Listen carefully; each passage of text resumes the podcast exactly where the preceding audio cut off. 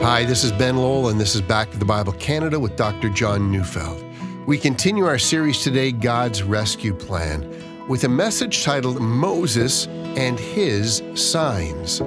So let's turn in our Bibles to Exodus chapter 4, verses 1 to 9, as we join Dr. Neufeld now.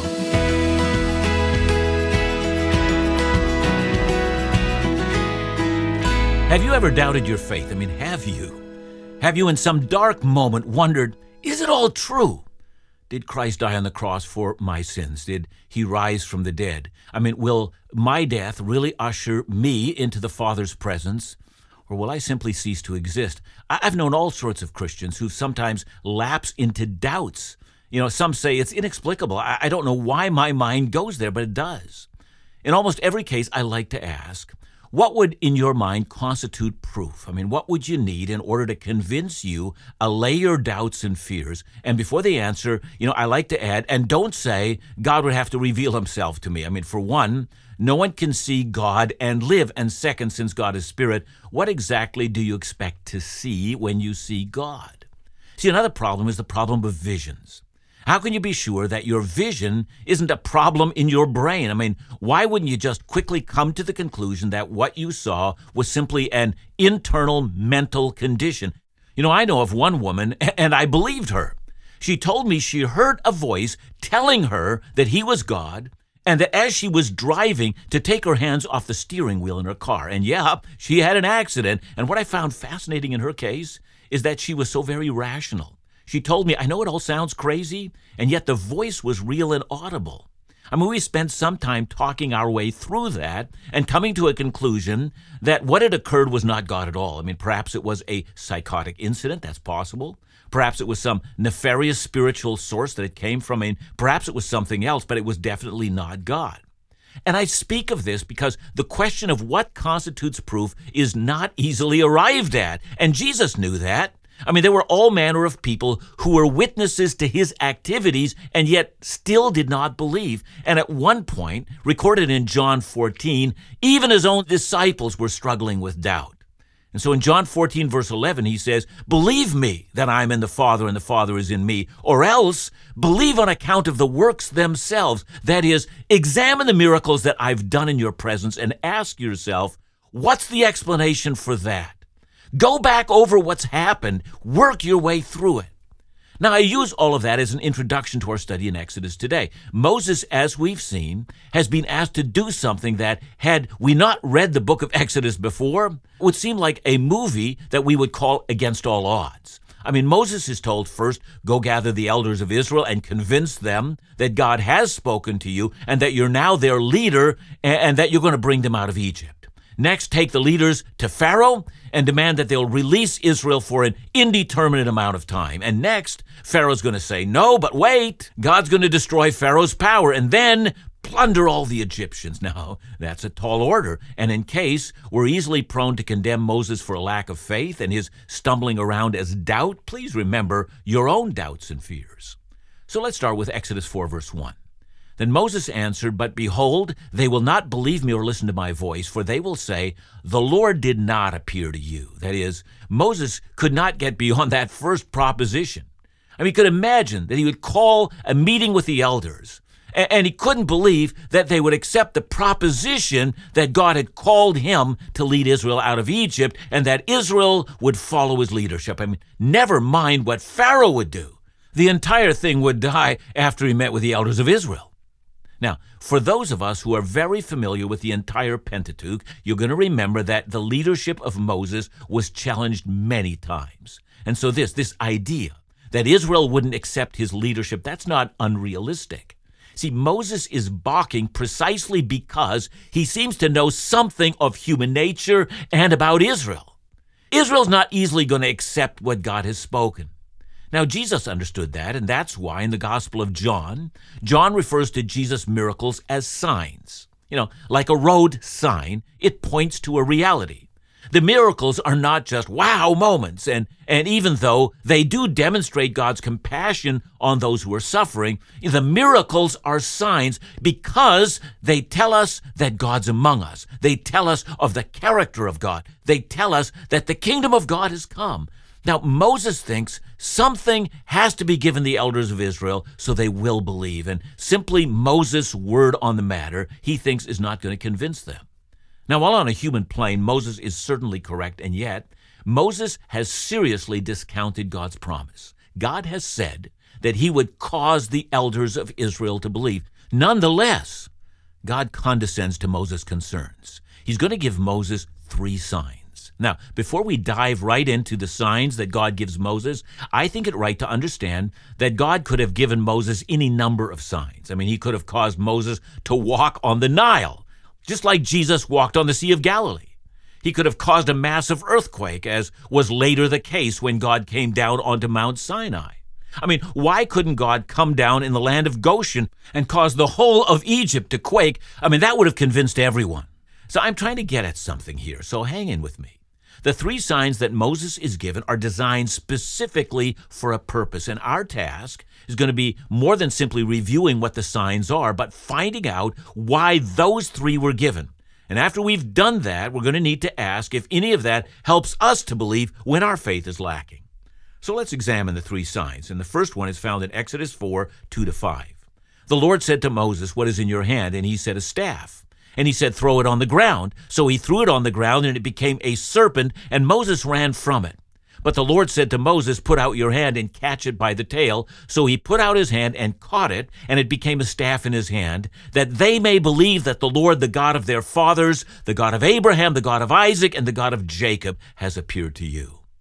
Now we could at this time speak a great deal of the staff of Moses in terms of what it looked like. I mean, we have to assume that it was a staff that was used by shepherds to direct sheep as well as catch any of them that were trying to escape. It's a shepherd's staff.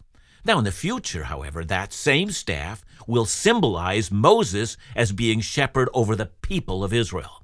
Exodus 4, verse 20 will call this the staff of God. It will demonstrate that while Moses holds it, he's doing it under God's direction. Now, Moses will also later use this staff to command the plagues that will come upon Egypt. So in Exodus 14, he'd stretch out his staff over the Red Sea and it would divide, permitting Israel to go through on dry ground. And then in Exodus 17, Moses would stand on a mountain, hold out the staff in the battle of Rephidim as Israel would defeat Amalek. See, the staff, as time goes on, is going to become a symbol that Moses leads by the power of God. It's the staff of his authority. And that's an important part of this account. Now, Moses is supposed to take that very same staff, throw it on the ground, and it becomes a snake. So, why a snake? Well, some have suggested the reason for that is because back in, you know, Genesis chapter 3, as Satan comes into the garden, he takes upon himself the shape of a serpent. See, I don't think that's the explanation for this at all. As we go on in our study, we're going to see that the book of Exodus is a declaration that Yahweh, the God, who is the only true God, is in control. We're also going to need to learn some things about the gods of Egypt as well as the Egyptian power structures. The snake, that was a symbol of Egypt. Wadjet was an early Egyptian goddess who was said to control and protect the land. And later in time, that snake became an image. That image was engraved on the Egyptian crowns. You know, it came to symbolize Pharaoh's sovereignty as well as his divine authority to protect the land of Egypt.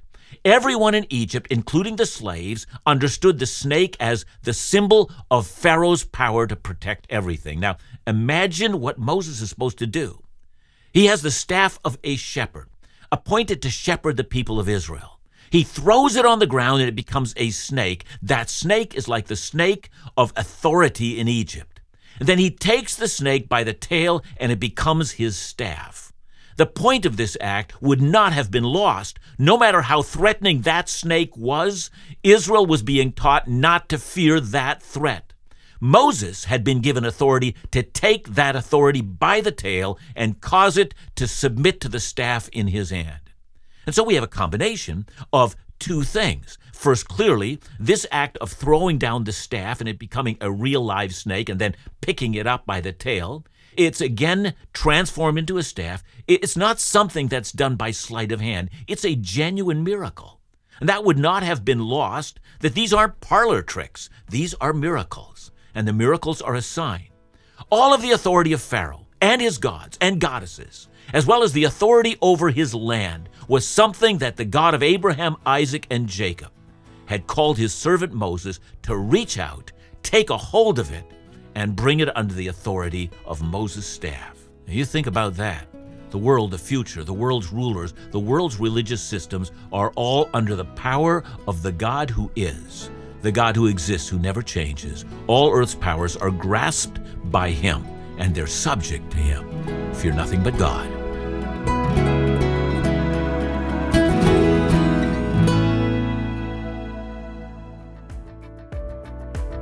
The Back to the Bible Canada Israel experience is a trip like no other.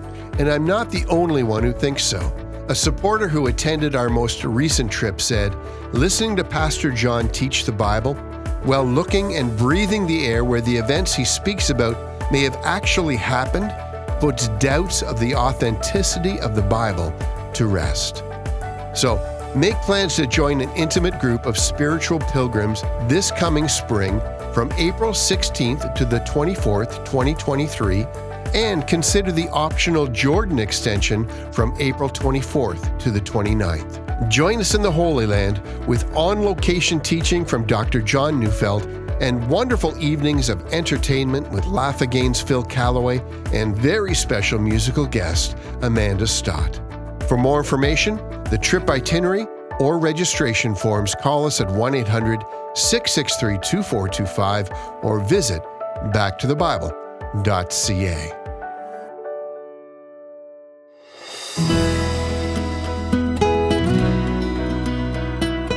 I suppose that God could have given Moses only one sign and that would have been enough, but giving three signs is intended to give the idea of nothing being greater. I mean, consider, for example, when Isaiah saw the Lord, he was in the temple and the seraphs were crying out, Holy, but not just once, but three times. Holy, holy, holy. That's to say, nothing can be more holy than this. And in that same vein, to give Moses three signs is to say, nothing could be greater in exciting the faith of the elders of Israel than these three signs. So let's look at the second one Exodus 4 6 to 8. Again, the Lord said to him, Put your hand inside your cloak. And he put his hand inside his cloak. And when he took it out, behold, his hand was leprous like snow. Then God said, Put your hand back inside your cloak. So he put his hand back inside his cloak, and when he took it out, behold, it was restored like the rest of his flesh. If they will not believe you, God said, or listen to the first sign, they may believe the latter sign. You know, first, a small technical fact. The word leprosy, as it appears in our Bible, may not refer to what we call leprosy today. You know, technically, what we call leprosy today is called Hansen's disease. It's an infection caused by a slow growing bacteria, and it affects the nerves, the skin, the eyes, and the lining of the nose. You know, the nerve damage often results in the lack of ability to feel pain, and because of that, a person may injure himself or herself and not feel it and it often results in infections and also results in the loss of extremities like fingers and toes. It's really a horrible disease. In both the First Testament and the Final Testament, or our New Testament, what's called leprosy is not as specific as Hansen's disease. I mean, yeah, of course, it includes Hansen's disease, for that was also a problem in biblical times. But other skin infections were also called leprosy in that day. So leprosy can refer to anything from a rash to a number of other, in some cases, very serious infections in the skin. But the mere presence of a severe rash on the body often left ancients with great fear. And in some cases, those rashes would clear, but in many cases, they didn't. And in severe cases, it would infect others and cause death. So the immediate reaction to having an infection on your skin was terror. And so Moses is told to put his hand into his cloak and he's to take it out, and it's leprous like snow. That is to say, it's fully developed leprosy in which the disease has now taken hold and it's deeply lodged into the skin. This is the cause of a painful and slow death. And we have to imagine Moses' shock as he pulls his hand out of his cloak. It's akin to going to your physician, having a series of tests, and being told not only do you have cancer, but it's beyond all treatment. You know, Moses holds his breath. God tells him to put his hand in his cloak again, pull it out, and now the hand's restored. Again, as before, it's quite a miracle. But we have asked ourselves, as in the case of the staff and the snake, we ask ourselves, why this miracle? Why this sign? What is it a sign of? As I've already hinted, leprosy was to the ancient world what cancer is to us.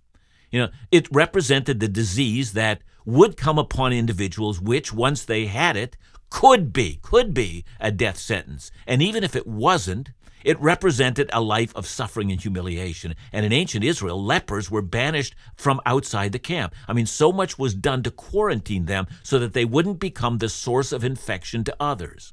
Now, there's more. In the ancient world, so much of their thinking equated disease with the power of the gods. The gods would punish by their power. And not just in the pagan nations. This is also true in our Bible, where the God of Israel punishes sometimes using leprosy. Now, that's not to say that the Bible says that leprosy is always a sign of God's punishment, but it can be. Now, uh, we have to imagine the sign to the elders of Israel. Moses would pull out his hand and display that which they feared, more even than the power of their slave taskmasters leprosy. And then, just like that, God would do that which none of the other gods could do. He would take it away in an instant. Now, you might remember the Count of Naaman. He's the Syrian commander. He travels to Israel because he's been told that Israel's God can heal disease. No other God can. And so Naaman comes to Israel with a letter.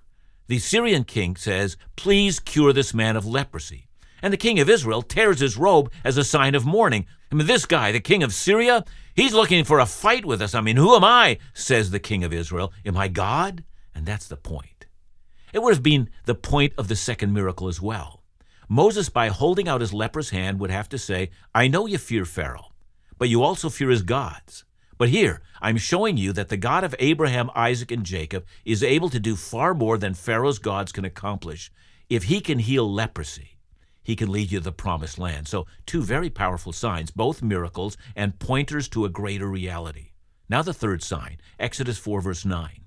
If they will not believe even these two signs or listen to your voice, you shall take some water from the Nile and pour it on the dry ground, and the water that you shall take from the Nile will become blood on the dry ground. Now, again, those of us who know the book of Exodus know that Moses would cause the entire Nile to become blood. Now, this act foreshadows that. You know, I've made mention that the god Hapi was the god of the Nile. And unlike many other countries of the world, the Nile wasn't just an important waterway and a source of benefits in Egypt. The Nile was the lifeblood of the country. That's because Egypt was desert. It was filled with sand, unable to sustain any agriculture were it not for the Nile. You see, every year the Nile would flood, and it would fill the land with nutrients. Indeed, all of Egypt at the time of the Bible was only the black land, that strip of arable land along the Nile. Without the Nile, Egypt couldn't exist. Taking water from the Nile, pouring it out on the ground, it becomes blood on the ground rather than life and nourishment to the ground, is to say, I'm taking away the only source of life this land has. God is threatening Egypt with utter desolation. So, those three signs, says God, will then be the signs the elders of Israel will be given that I'm not only able to perform miracles, but that my power is so great that Israel is my favored nation and Egypt stands on the brink of ruin. I want then, in the time I have remaining, to come back to the idea of the proofs of God's existence and proofs of his power and proofs made to his covenant people. You know, I began to say that sometimes people doubt. I mean, is God there? Does God care? Is he interested in my individual life? Can I be assured that after death consumes my body, that, as Job of old said, and yet in my flesh I will see God? I mean, to questions like these, I've you know, asked the greater question. What evidence do you need to satisfy the raging doubts in your mind and soul? And some would respond, Well, I need a miracle. Now, let me say that miracles are neither to be sought after, nor are they to be dismissed. You know, a good passage to consider is John 2 23 to 24.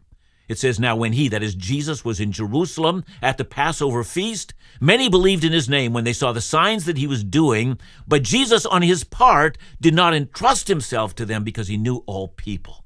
See, the problem with faith that's based on miracles is that it satisfies the question of whether God is there, it satisfies the question of whether he cares, but it doesn't deal with the real question. Ha ha, what's the real question? The real question is the utmost question. Will we, after we have been given evidence, evidence enough to be convinced, will we then trust God when there are no signs at all? Or are we going to live our lives only to have a declining faith until it's pumped up one more time by one more miracle? That is, will we trust God when there are no miracles at all? Do you see? I hope you understand. If the only faith that you have is faith when you have been given evidence one more time for one more moment, well, that would mean when things get tough, or when you suffer, or when you're going to be called upon to fight, or when the outcome that you seek is further away than you thought, and you're going to have to go through a dry valley before you reach the other side. The question now becomes will you only believe if one more miracle presents itself? If our only faith is when we see things, then we have not yet had faith at all, because we must have a faith in a God that we cannot see. So, the point of the three miracles that were shown to the elders of Israel is so that their minds might be satisfied that God is in control. Now, New Testament believers, we have more evidence than that. We have the death and the resurrection of Jesus. Now, the question comes to you if God gives you a miracle or if He doesn't, will you still trust Him? For He has given you all the evidence that you need. Now is the time to believe.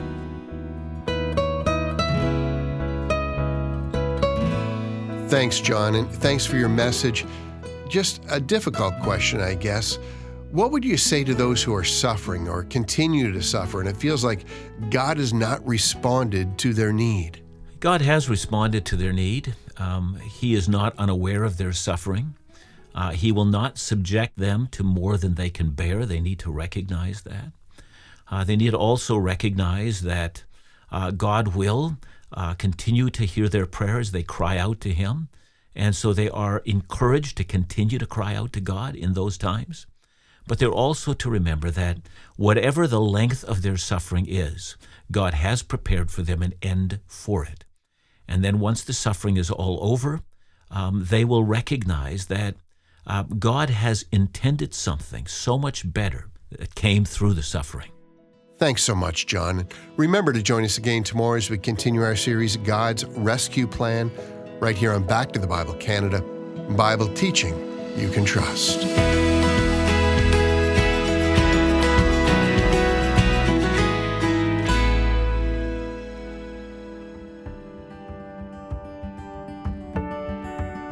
Every year, Back to the Bible Canada releases an annual scripture reading calendar.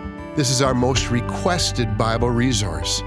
Well, the time has come to request your 2023 scripture calendar today with the theme Freedom in Christ. Each month contains beautiful, thoughtfully selected images, inspirational Bible verses, encouraging quotes from Dr. John Neufeld, and a Bible reading plan that will help you read through the entire Bible in one year. We pray this calendar will inspire, keep you in the Word every day, and remind you of just how blessed we are to live freely in Christ. So, for the month of October, request your copy of Freedom in Christ. But hurry, quantities are limited. To request your free copy, just call us at 1 800 663 2425 or visit backtothebible.ca.